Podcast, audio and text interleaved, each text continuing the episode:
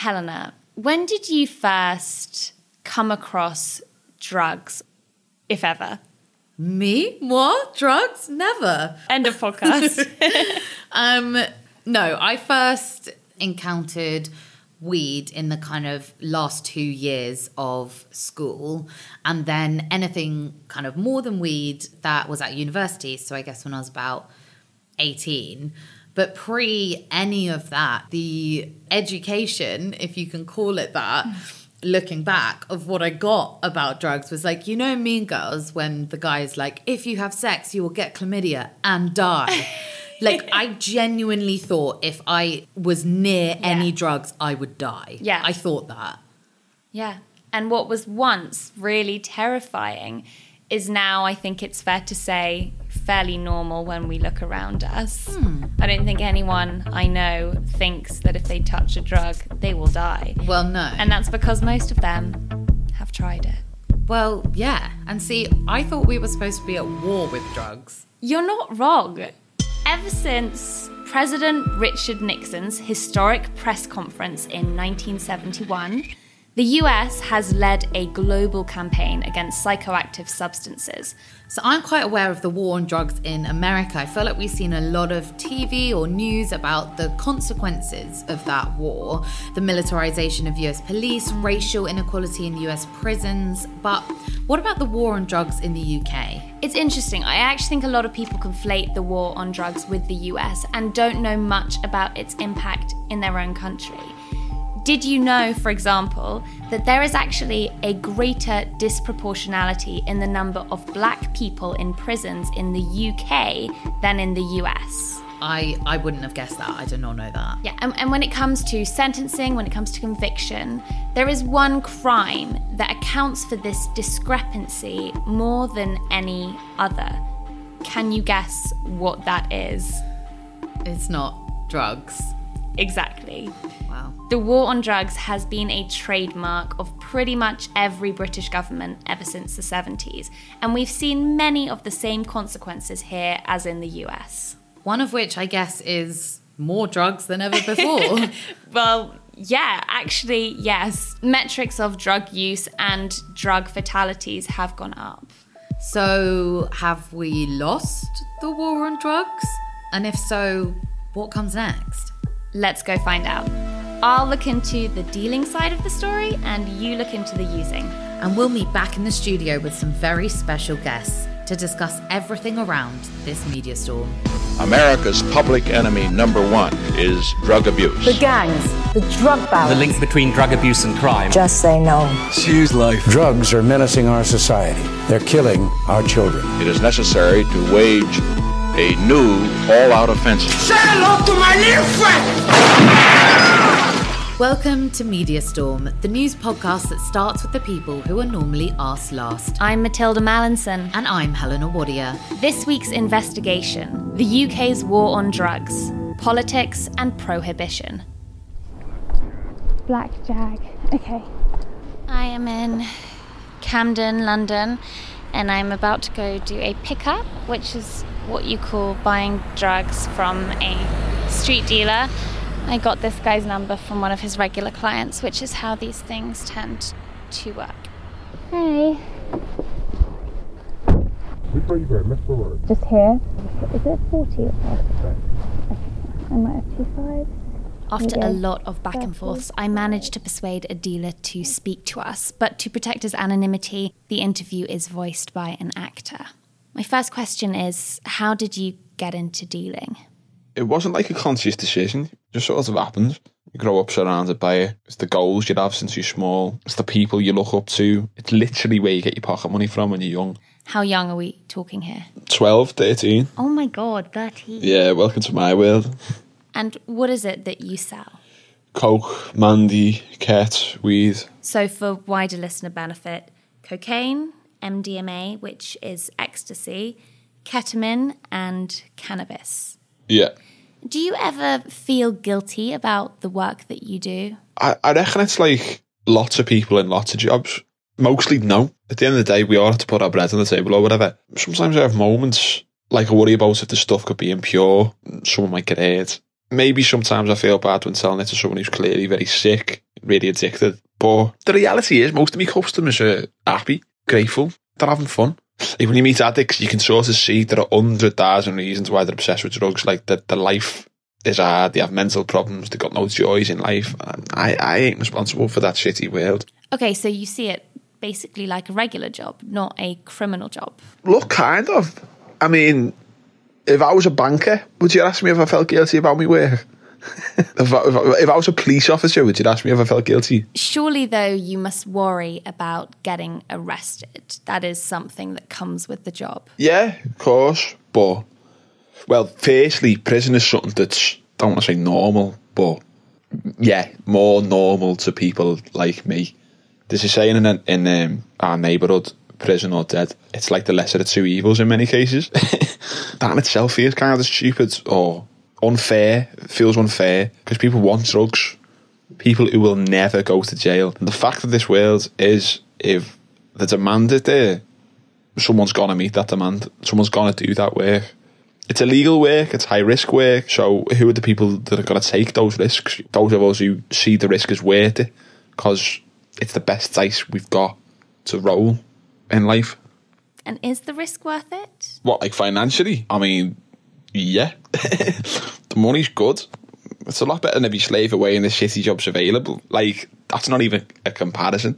And I won't have to do it forever because of that. One day I'll have saved enough and I'll, I'll leave. It's a risk, but it's not a forever risk. Do you ever worry about worse than being arrested, about the risk of violence or even death? I told you already, prison or death. Mm, I heard that in the prison investigation I did. I heard the same saying. Yeah, I bet you have. I've lost friends. I've been stabbed. But that that's not just the drugs, that's like the world. The drugs are a, symptom of the same thing as the violence is. In our societies, certain people are in charge, scary fucking people. And the police, the police don't protect us. They treat us as the problem. When the police don't protect you, you protect yourself. How you join in, you play the game. Okay. What can you tell me about your clients, like age, class, race? I sell a range of drugs, so I get a bit of a mix. Mostly students for weed. Otherwise, I'd say the majority are posh, older, white guys. For the class A's, bankers, whatever. But mate, I'll, I'll get all over town and nights work. It's a pandemic, you know. It's like Corona. Final question. If you could pick one thing, what do you want the public to understand about being a dealer? I'm just a normal guy. Okay. I like football. I love my mum. I'm like you, just with different choices.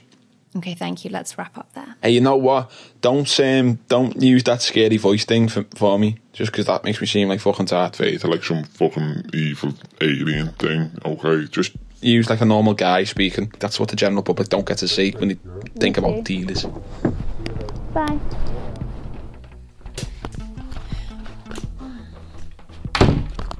That was easy. Easy, but illegal. Class A, B, and C drugs are not uncommon in the UK, but supplying or producing them could land someone life in prison. Some can cause extreme addiction and all pose health risks or threaten public safety by lowering users' inhibitions. These dangers dictate our legal response.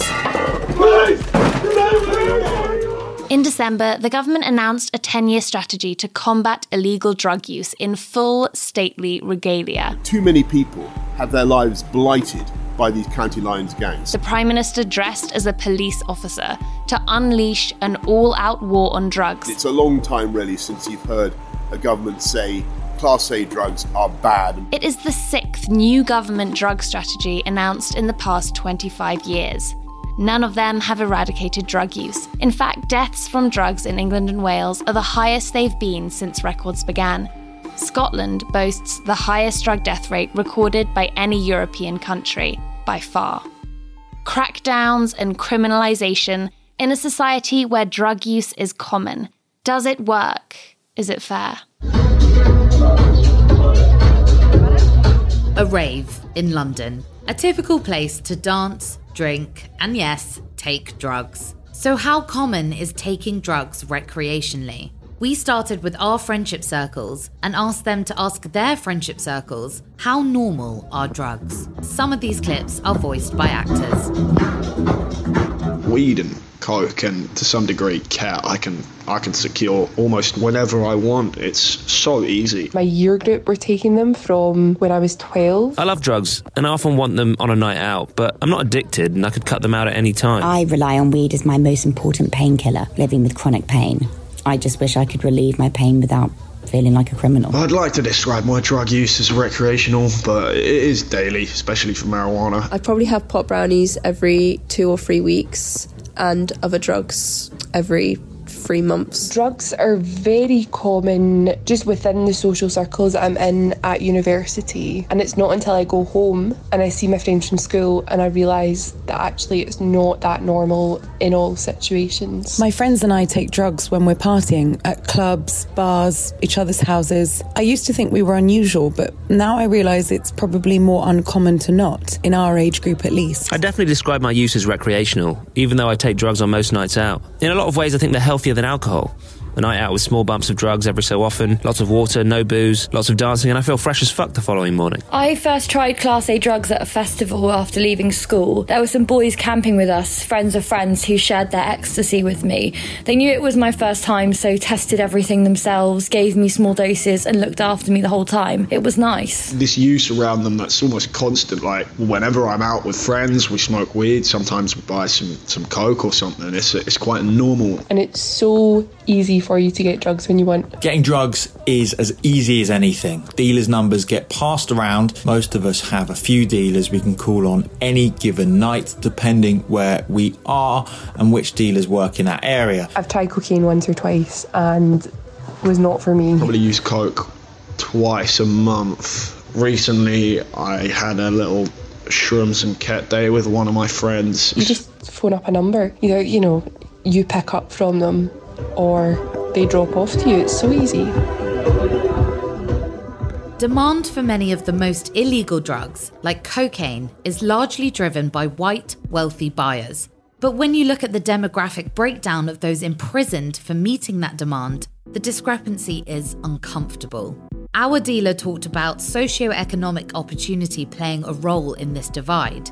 There is also proof of active racism. You're building more prisons. Are you crazy? In our earlier episode on criminal justice, we met two black women, Lisa and Shelley, convicted to years in prison on drug offences.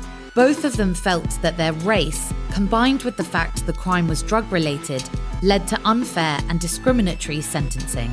I got done obviously for conspiracy to supply Class A drugs all I was was a courier, right? So I transferred from A to B just for some quick money basically because I was struggling. And when we all got arrested, it turned out that there was 11 of us in the ring. Now, I didn't know all these people. All I knew was one person. I've never been in trouble. I've always had a good job, but I ended up getting charged with conspiracy to supply Class A drugs. They also classed me as an organised crime gang member. I've never been in a gang. You tell me how I get the third highest sentence out of the whole lot yeah, I feel like I was discriminated because I was a woman, but more so, I feel I was discriminated against because because I'm black. I was told by my solicitor, "Don't have your black friends in the public gallery." I'd made a few friends in the Asian community when I was in Stoke as well. I was told not to have them there because of how it will look to the jury. Shelley was given a five year sentence for conspiracy to import Class A drugs. She'd been involved in the drug trade before and was offered a courier job that would involve picking up a consignment from the airport. But by this point, she was a mother and wanted to stay out of prison. So she connected the employer with a woman she'd met in prison who had done this work before a white woman. The story, as it was told in the courtroom, was dictated, she feels, in large part by race the way they had portrayed it was kind of like we took this vulnerable woman, she was a white lady, and forced her to do things, you know, against her will. It was pointed out that we were both black, and it was believable because we were both black and from Birmingham, and she was a white lady from Stoke. And she ended up getting less than the guidelines. I think the minimum was four years. She ended up getting two and a half years. I ended up getting five and he ended up getting seven, you know. So I think racism played a huge part in that. Lisa and Shelley's accounts may be subjective, anecdotal, but the data supports them, betraying an unavoidable bias behind the sentencing of black women in drug trials. 227 BAME women sent to prison for drug offences for every 100 white women. That was the finding of a seminal investigation in 2017, the David Lammy Review. It exposed clear structural racism in our criminal justice system. And it's not just black women being unfairly sentenced. All white stop and search. I've never seen this in my life. Wow. Black boys are over 10 times more likely than white boys to be arrested for drug offences. So, where does this race divide come from? And have we seen improvements since the findings came out? Who better to ask than the man behind that report, David Lammy himself? Drug fences in Britain are usually seen through the lens of gang culture and through the lens of county lines, and therefore is strongly associated with violence and turf wars. I did take evidence from young people who talked about the fact that they lived on a housing estate, that neighbourhood policing has largely disappeared. And so, in a sense, the gangster that was on the housing estate ran the housing estate. You want to stay alive, you want to stay out of trouble. Very, very quickly, you could get swept up with sort of gang affiliation. And we've got to be careful that we describe them as a gang just because they happen to be based in Brixton or Peckham.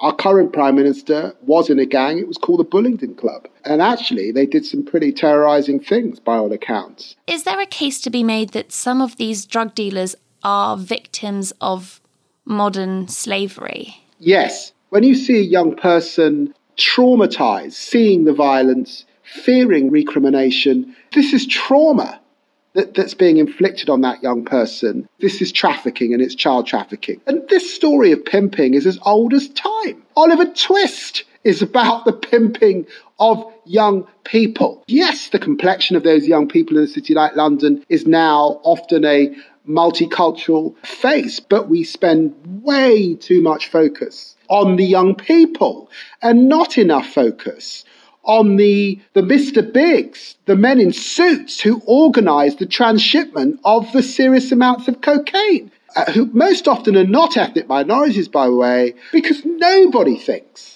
that a young person in Moss Side, Salford, or Tottenham knows how to organize tons of cocaine out of Colombia across the Atlantic uh, through Spain, Amsterdam, and into London. They haven't got that means, they haven't got that network. Since you've published these findings, are you satisfied with the work being done to improve the issues? No, I'm not. In terms of my review, the Lammy Review, which, by the way, was commissioned by a Conservative Prime Minister, David Cameron, and was presented to a Conservative Prime Minister in the shape of Theresa May. Well, those Conservative Prime Ministers took the Lammy Review seriously and were beginning to implement its recommendations. I'm afraid ever since Boris Johnson came in, because of his attitude to issues, particularly of race, I'm very, very concerned. I'm afraid we're having this conversation at a time when these issues have dropped down the political priority list. Core society's got to ask bigger questions of what could we have done? How did this happen? What's your immediate reaction to the so called war on drugs? I think the war on drugs, most commentators would say, has failed. And so that then leads to big questions about why it's failed and what should replace it. And is there space within that for more conversations about drug policy reform, by which I mean decriminalisation? The government made some commitments on the medicinal use of cannabis. Ask someone who is suffering from multiple sclerosis uh, or has pain who's trying to get access to medicinal cannabis, and you can see that the actual action to implement it and make it real for people has not happened under this government. Uh, it's a populist government, and you have to be bold in this area of policy. And so it does seem that we're in a bit of a stasis. The Home Office expressed an intention to respond, but unfortunately did not get us their responses in time. We'll publish them on our social media should they come through. Both the failure of historic policies to eradicate or even reduce drug use, and the plain fact that racial minorities are disproportionately affected by its criminalisation, have led some to argue for radically different approaches. It's this continuing commitment to a failed policy that has been militarized since Richard Nixon in 1971 declared a formal war on drugs. One of them is Dr. Kojo Koram, a law professor at Birkbeck College, expert in empire, race, and the war on drugs. Since then, we've seen every few years, whether it's Richard Nixon, whether it's Ronald Reagan, whether it's Margaret Thatcher, whether it's John Major, whether it's George Bush, whether it's Bill Clinton, it goes across political divides. We see these politicians come up on stage and declare, we are starting a new war on drugs. Five years later, the United Nations prints out um, the statistics of drug use and associated harms, and they've all gone up every single time. Must be the definition of madness to continue doing the same thing and expecting different results. What underpins uh, this policy at its core is the goal of eradicating demand for drugs. Do you think that that in itself is a realistic goal? I don't think that it's realistic, and I don't think that it's even desired. I don't think that there is an inherent um, moral failing in the use of particular psychoactive substances. Our assumptions about the dangers of particular substances are socially and historically constructed their transition into becoming the kind of um, dangerous, sinful, moral failings of drugs over the early 20th century happens specifically because of their association with specific subordinate racial groups in the United States of America primarily. The fact that we called cannabis leaf marijuana was a campaign that was popularized in order to kind of emphasize the drug's associations with the Mexican American population that was emergent at that time. And do you think that this double standard continues today? At the last leadership election, I think it was 100% of the final applicants all confessed to, to, to their own history of drug use. From Jeremy Hunt talking about his smoking of cannabis to Rory Hunt talking about, you know, smoking an opium pipe. I don't know where you can get an opium pipe. I've worked in drug policy for a decade. Andrea Leadsom talking about uses of cannabis, which I don't think anyone believed, but maybe she was just trying to fit in. There is a long history of mainstream politicians who, as soon as they get into office, talk about well, I experimented with drugs, you know, when I was in boarding school, or I experimented with drugs when I was on my gap year. And, you know, now I realize how terrible it is. And that's why I'm going to clamp down on 16 year olds from Tottenham or Handsworth or Toxteth. Particular people are seen as allowed to experiment, allowed to be hedonistic if they want to, but they're not seen as dangerous or morally failing. Whilst other people when they're involved with these substances are seen as inherently dangerous, inherently morally damned, and can only be dealt with with the full force of the law. I want to talk about alternatives. When you explained why the government strategy, in your view, is not evidence based, you described failed historical policies that it repeats. But are there successful alternative approaches that you feel they're ignoring? Major jurisdictions in the world are looking at alternative drug policies and have implemented alternative drug policies. The example that had been put in place in Portugal in 2000, where they had skyrocketing issues around death from dangerous drugs, infectious diseases, they implemented decriminalization and those numbers have gone down drastically. Just to clarify the difference between decriminalization and legalization. Decriminalizing drugs means they will no longer be dealt with as a criminal issue, but as a civil issue, much like parking fines. Legalizing drugs would allow them to be sold at licensed dispensaries, taxed and regulated. The place that has the record drug deaths in Europe is the UK, specifically Scotland. More than anywhere else in Europe, the UK should be leading on drug policy reform, but it isn't. Instead, it's Germany that have also legalized cannabis just recently with their new government. It's Malta that have legalized cannabis. It's Italy that's having its referendum later this year. And the United Kingdom is playing last century's game um, for reasons, in my opinion, of kind of party political self interest. Perhaps it's time to have a more honest conversation about the role of drugs in our society, because they are around us, but not everyone is paying the price. So, why are we nervous to release this episode? Why is this conversation still so taboo? That brings us on to part two of our podcast. Thanks for sticking around.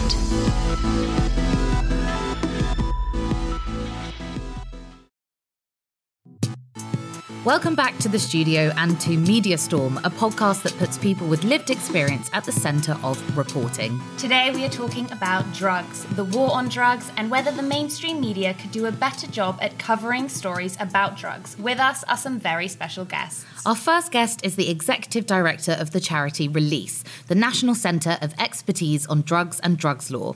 Having worked in drug policy for the last 15 years, she is passionate about drug policy reform. Welcome, Niamh Eastwood. Hi, Niamh. Hello, thank you very much for having me. Our second guest works at the International Drug Policy Consortium and leads the development of the Support Don't Punish campaign, a grassroots centered initiative in support of harm reduction and drug policies that prioritize public health and human rights. It's Juan Fernandez. Hi, Juan. Hi, both. Thank you for having me. Thank you both so much for joining us. So, we've heard in the first half of the episode about the war on drugs. What would you say is the purpose of the war on drugs, or what was the war on drugs meant to do? I think this is probably a complex analysis, but actually, when you get down to the core of it, the war on drugs is largely around social and racial control. I think we have to remember that drug prohibition is a, a relatively recent phenomenon. We did not always prohibit drugs. And in fact, in London in the 1900s um, and the late 1800s, women would have tea parties with opium. So, I mean, this is a really recent policy. Wow. Let's yeah. bring that back. Yeah. opium tea was very popular.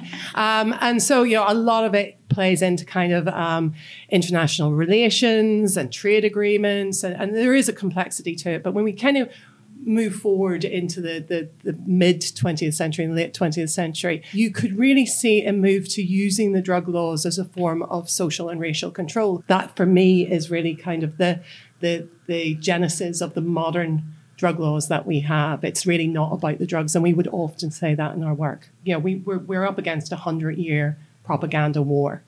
You know, it's a hundred years of people telling you these substances are dangerous, they are bad, that they have no therapeutic or medicinal utility, ignoring the cultural and indigenous experience of folks who use these drugs across the world. It is important, I think, also to look at the genesis of the war on drugs globally. It is not only the US elites that are invested in this uh, project. So, if we look at, for example, how coca leaf was perceived in Bolivia at the beginning of the 20th century and by the white elites or mixed race elites. They understood the coca leaf as, inverted commas, um, degrading the cognition of the native populations. We see uh, very similar experiences here in the UK when the police were already using anti cannabis laws to raid, for example, the Mangrove restaurant, um, which is where civil rights activists and um, anti racist activists in the UK met. So there is no point in the history of the war on drugs where it hasn't served um, white supremacy and racism. In what ways? like in, in practical terms, in real life terms of what's going on, in what ways does the war on drugs affect racial minorities? We would sometimes have kids come over from the local estates who would turn up with handfuls of stop search forms where they had been stopped and searched maybe one, two, three, four times a week.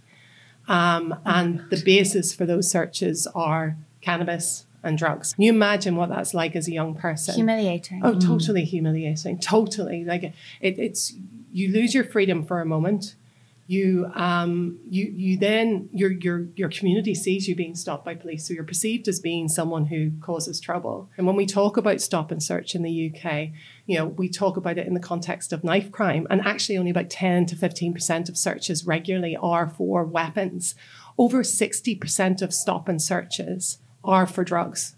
Something something that um, I think it's worth mentioning also is once somebody um, so the likelihood that somebody will be prosecuted for that cannabis, for example, for cannabis possession, is 12 times more um, than for whites when it comes to black people. So the disproportion is throughout the criminal legal system. We actually had a call on the helpline from a woman who was in a park in East London. She was getting her hours, you know, exercise, and she got up, young black woman in her 30s, she got up and she was tucking in her shirt into her jeans, you know, the way you do. Mm. And police saw her, went over and said to her, We think you're trying to conceal drugs. We're going to carry out a stop search. Carried out a stop search, found no drugs. And then they uh, decided that they weren't satisfied with that and they felt that there were grounds to carry out a strip search. And they took her to the police station where she was fully strip searched by police. Um, and, and just think of the context of that a park, nobody around her, small amounts of drugs, if there was any, and It's there terrifying. wasn't. You imagine the trauma that she went through. You mean, so she rings our helpline and is totally traumatized. This was someone who had been previously sexually abused. You know, she had just come out of counseling for it. And that was her experience of the police. And I wonder how many of our white listeners would expect that to happen to them on a morning jog. Mm. I guess the I guess the big question then, you know, even just as we've been talking, we've heard loads of statistics from both of you, loads of evidence, right? I guess the question is then are our politicians ignoring the evidence? And if so, you know, why? I think an interesting example of this was last month. The mayor of London, Sadiq Khan, he created a plan that meant that young people caught with some Class B drugs in a small minority of London boroughs would avoid prosecution. It was reported that this plan included cannabis, ketamine, and speed. There was a lot of reporting that stated the mayor was moving to decriminalize drugs in the capital. And then the mayor almost had to like backtrack a little bit. If a significant majority of the evidence points towards the fact that the war on drugs does not work, why are politicians so afraid of putting policies in place to decriminalize drugs? I think there's there's two things that come to mind. The first is we need to interrogate the idea that the war on drugs doesn't work because it works very well when it comes to serving as a mechanism by which racialized and minoritized communities are um, prosecuted and um, involved in the criminal legal system. So, in that sense, it is working. Now, the stated goal of um, prohibition, according to the international conventions, is the health and welfare of humankind. And in that sense, yes, the uh, war on drugs is a catastrophe. Also, let's be clear most people who use drugs do not need to go through a treatment or education program they mostly need to have access in case they ever need to um, have recourse to those services. But we need to completely end this idea and, and, and commit to a response to drugs that is about promoting health, promoting rights, um, rather than punishment and neglect. I can think of a third possible cause for the war on drugs. You mentioned social control, you mentioned actually improving public health. What about scoring well with voters? Do you think that's a factor? I mean, last week, Labour's Shadow Justice Secretary Steve Reed suggested a naming and shaming scheme against people who buy recreational drugs. Does the war on drugs score with voters? I, I, I personally think that um, politicians are, are, well behind the curve on this one. I think actually what we're seeing is a much more informed pub- public, largely because of the work of organisations like ours, and I think we should own that. It reminds me of a quote by a federal judge in Chile who said, uh, "Criminalization is the best way for politicians to say that they're doing something without doing anything," and that is basically what um, these declarations do pander to this idea that justice should be associated with punishment, mm-hmm. when in reality, punishment doesn't deliver justice. And I think Juan brings up a really great point about how the drug policy and drug prohibition and the drugs trade can be utilized by politicians as a way of excusing policies, social policies that they've created. The last 10 years, we have gone through the most punishing austerity that has seen youth centres closed, that has seen educational maintenance grants taken away, that has seen exclusions at school, which are also driven around kind of racialized um, narratives of, of unruly black kids that can't be looked after, and so they need to be pushed out of school. Those are the problems, and those those problems are created by government. But government has this very useful excuse of going, "Oh, it wasn't us. Look over there. Look over there." It's, it's the drugs trade, not our fault, not our policies. So, that connection, that trend that you've just pointed Mm-hmm. out, if we look at statistics and how statistics are used, the government and the press will often point to connections between drug use and crime rates, drugs and homelessness, drugs and health crises. And these are used to justify increasingly harsh criminal policies against drugs. But if we contextualize those statistics, we see that since we've proactively criminalized drugs, all those statistics have actually gotten worse. So, in context, that data seems to argue against the policies they're being used to support. So, does the media need to do a better job at contextualizing these statistics? Totally. And I think, I mean, there's a really great piece of research that actually comes from the Home Office oh, really? um, that was published in 2017, which is an evaluation of the previous drug strategy. That evaluation said that we spend 1.6 billion every year on law enforcement to tackle the drugs trade. Mm. They conclude, the Home Office concludes, that it has little to no impact on the availability of drugs. Wow. I think like it's what you were alluding to about the responsibility of journalists is incredibly important. I remember, for example, a couple of years ago, there was a um, moment in the media where we started uh, observing that people were coming into harm because of their use of GHB, for example.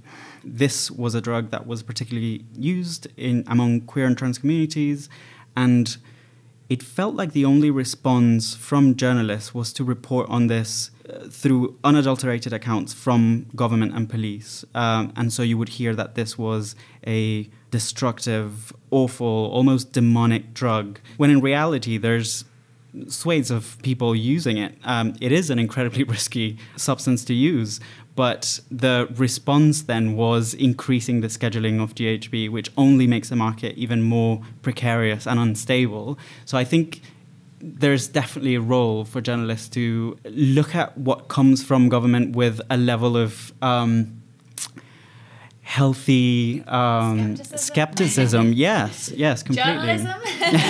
yeah, just looking at the evidence. Talking to the people actually involved. Yeah, exactly. But to, you know, I have to say also the media has probably improved in the last fifteen years. Mm. You know, in this space. I mean, I, I think we are seeing better reporting and more balanced reporting. Yeah, and that there is more openness to talking about alternative approaches and allowing our voices in that space. So, like, we do get quoted in all the main press stories. Yeah, the yes. Guardian, the Economist Everybody. have yeah. taken an editorial stance yeah. in favour of. Yeah, and that, that's something that you wouldn't yeah. have seen in the, the early noughties. Well, I think this is a perfect time to take a look into how the media report on drugs and drug and people who use drugs. It is really heartening to hear how it has improved. There is still a distinct lack of lived experience voices, and there are still some common terms used, especially in tabloid mm-hmm. papers, such as crackhead or junkie is used a lot. Um, what messages do those words send? I think they're literally meant to otherize and to create the impression that there's an us and there's a them, and the them tend to be uh, untrustworthy, marginal, dangerous. And usually that demonization aligns itself along um, class and race and gender divides. So I think this language, this stigmatizing language, is there to um, substantiate this war on drugs and to make people believe that there's a subset of the population that's undeserving of care and attention. I, I think what this country needs when it comes to, and, and all countries when it comes to drug policy, is a revolution of care. We need to start understanding that we are responsible for each other um, and to believe that there are certain subsets of the population that do not deserve care, that are sort of ungrievable if they die, is incredibly concerning if that is the, the line of travel that we're adopting as a society. And definitely journalism has a responsibility to contribute to that positive change. Well, just as important as words are pictures, and often in articles, we'll see a depiction of people who take drugs kind of like these like hooded youths down a dark alleyway um, or if there are pictures of the drugs themselves say a story on drug oh. dealing um, they'll use a picture of like loads of pills and loads of cocaine and loads of heroin like all in one picture um, which is kind of like an unlikely amount of drugs for a drug dealer to have. It's a manipulation and you know it, it's i think these things are done as drug scares um, and does that work? I let's look at prevalence around drug use. No. And I read a really compelling article that suggests that it might be doing the opposite. Because if yeah. you if you look, if all the images that appear on uh, journals and newspapers are of like ridiculous amounts of drugs, you might be convinced to think using drugs is about using loads, whereas that doesn't. I'm barely using any. Yeah. Yeah. Um, whereas the what we want is for people to be more responsible, more caring, more careful about their drug use, um, and to have access to the means to ensure that. So I think these representations are all kinds of negative, are uh, ineffective when it comes to reducing prevalence, and they do not communicate anything about how to reduce harms around drug use. Time now to look at some of the recent articles that have been making headlines. We're going to start with this from The Mirror. I'll read the headline out. Troubled Rylan Clark caught on film demanding gimme the gear, prompting drug fears. I feel like we see this in some form or other all the time. Headlines about various celebrities snorting suspicious white powder or framed as troubled for taking drugs. This moral outrage we see expressed by mostly tabloids is it in the public interest? I mean, from a technical journalistic measure, it's it's criminal, which makes it in the public interest. But is it actually in the public interest? Well, first of all, it's not criminal. He didn't actually have drugs on his possession saying give me drugs is not a criminal offense. So, you know, it's a non story to start Mm, with. True. Um, secondly, it was on the front page of the Mirror, which was really disappointing considering their reporting has been so good in other areas recently, not namely parties in other parts of the country. uh, but um, so, you know, I saw this on the Sunday morning on Twitter. The feed goes, you check who's trending, you know, and you read the story and you're like, "Ugh, this is not great journalism. It's not really front page news. It's not news. Um, but then you started to see the comments in on social media. I was actually really heartened Right, by it was really uplifting. It was wasn't really it? Twitter, great. like, for the first time ever, banded together to for defend Rylan. Rylan, the nation's sweetheart. totally. But they were also, it's a non-story. This is a non-story from the point of view of, well, it might not be a criminal offense. And even if he took drugs, lots of people take drugs. And it shows that disjuncture you Yeah, pointed out between absolutely. maybe the people are way ahead Absolutely. of the policymakers and the press makers on this. Absolutely. I think that was really telling for me. The other element, the second one, was in the story. He's like, I would never use uh, drugs. I only drink alcohol. Alcohol's my thing. And it's like, alcohol's a drug too. And you mean, if, if we know anything, alcohol is probably the most harmful drug out there. And that's, you know, to be fair to Rylan, the nation's sweetheart, um, you know, that's also often what you see is people deflecting and saying, I'm not using illicit substances, I'm using legal mm. substances. Because they have to. Yeah, you know, alcohol will damage your organs if you drink too much of it. That happens. That's that's a fact. Heroin doesn't. Did you, you know, heroin actually doesn't cause any harm to any internal organ. It's the route of administration that is associated with harm. So it's injecting. No way. I'm not saying it doesn't cause harm, but I'm saying the difference that we have in the conversation around these two substances is fascinating. Yeah. We That just is accept, fascinating. We just accept Yeah. this uh, That it's destroying that your body good, and yeah, heroin bad. yeah, yeah. And it's Mm. just not a story. It's, And it's not, not a a story. Let's move on to this from The Sun then. Drug tragedy. Girl, 16, died after taking MDMA with pals who didn't call ambulance for two hours. I say it like that because two hours is in capital letters, um, as they didn't want to get in trouble. This is the story of Lauren Hawkins, who it was revealed died in 2020 from what was reported uh, as a lethal dose of MDMA. Um, I feel like there's many things wrong with this article, but overwhelmingly, I felt it was that this article essentially blames Lauren's teenage friends for being too scared to call an ambulance um, and for exposing her to drugs in in the first place. Um, what what were your thoughts on this? the article could have mentioned, for example, that um, an unstable supply is associated with harm. The article could have talked about how criminalization deters people from accessing services and potentially is a huge contributing factor to this person actually dying, which is absolutely terrible. I picked up on an expression that is in the article about um, using drugs being like a Russian roulette, um, which I think deserves its own sort of consideration because I. I understand that, especially because of what I just said, you don't know exactly what you're taking because of the policies and the lack of access to programs. You don't know what you're taking, and thus there's a level of um, uncertainty there. But there's a neuroscientist in the US, Dr. Carl Hart, who says this idea of drugs as a Russian roulette is completely absurd. These are molecules of very predictable impact on your body. Like it's they're not magical substances that will change. Of course, they're mediated by who you are, how your bi- biology um, reacts to certain substances, but they're there is a predictability to ingesting a molecule um, of known content and potency.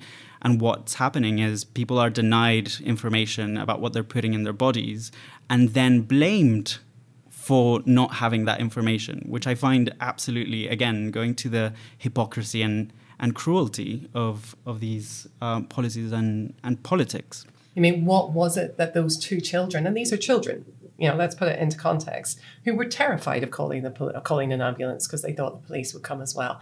That actually happens. Doesn't happen in every case, but it does happen. We've had cases through our helpline um, where we've had people who have witnessed an overdose, called the ambulance, police have come and they've been arrested with possession for possession with intent to supply, so a supply charge. So that carries very grave legal consequences. And that is not a public health approach to drugs. That is the opposite of public health approach. The lack of a cohesive legal uh, policy in this space is contributing to deaths. We could easily tomorrow have police forces across the country come together and say we have guidance that says in no case are the police to arrest someone who has reported an overdose. That would be an easy easy thing to achieve. Something this article did that I think is also done in every story we see about a young person dying at a festival in circumstances such as these is it kind of strips her it makes her the unwitting victim strips her of any agency yeah. you know it's shocking that you know she never touched these things and it's either it's always the boyfriend or the friends or some shady dealers that are manipulating teenagers into making these choices why are we so afraid to admit the reality that children and teenagers are choosing to take these substances yeah. all the time. Like, why do we need to tell ourselves that story? I don't think that that is an accurate story. No, I, I, agree with you completely. And I think that idea of agency and choice is really important to reinforce in the drugs narrative. And also, you know, I think the idea of pleasure, you know, yeah. we take these substances because they create can create joy. They can create connections. They they can take us on journeys that you know expand our consciousness. Mm. you know there are all these different utilities and they for are it. being played with in mental health absolutely. um, solutions now aren't they? Yeah. you know yeah. we do know that there is a reason people take drugs and why are we so afraid to ever include that in the story? And that that's part of that 100 year propaganda war that we've talked about. You know the fact that these substances that could have huge, huge impact on treatments for mental health, on treatments for post-traumatic stress, mm-hmm. for you know a range of health and um, social problems. You know, there's there's lots of, of reasons why we would you know use substances, and and this whole kind of prohibitionist paradigm has restricted that really interesting experience we could have all had over the last you know decades and maybe we'd be a better society for it. Who knows? Who knows Niamh, Juan, thank you so much for joining us. This has been so enlightening for me, and I'm sure all of our listeners. Can I just ask whether you have anything to plug and where we can follow you? Niamh, take us away. Uh, you can follow Release at release.org.uk. We're obviously on Twitter, Facebook, and Instagram. It's either Release Drugs or Release hyphen drugs, depending on which medium you're using. Um, but we also run a national helpline. So if people get into trouble with the police, they can give us a call. All those details are on our website. Um, but yeah, just follow our work and, and you know donate if you can. There's not much money in this area. Juan, where can people follow you? Yeah, sure. So if you want to know more about the work of the International Drug Policy Consortium, head to www.idpc.net. And if you want to get involved more uh, actively in this struggle, um, go to supportdontpunish.org. We are on basically all uh, social media: Twitter, Facebook, Instagram. Find us, find us there.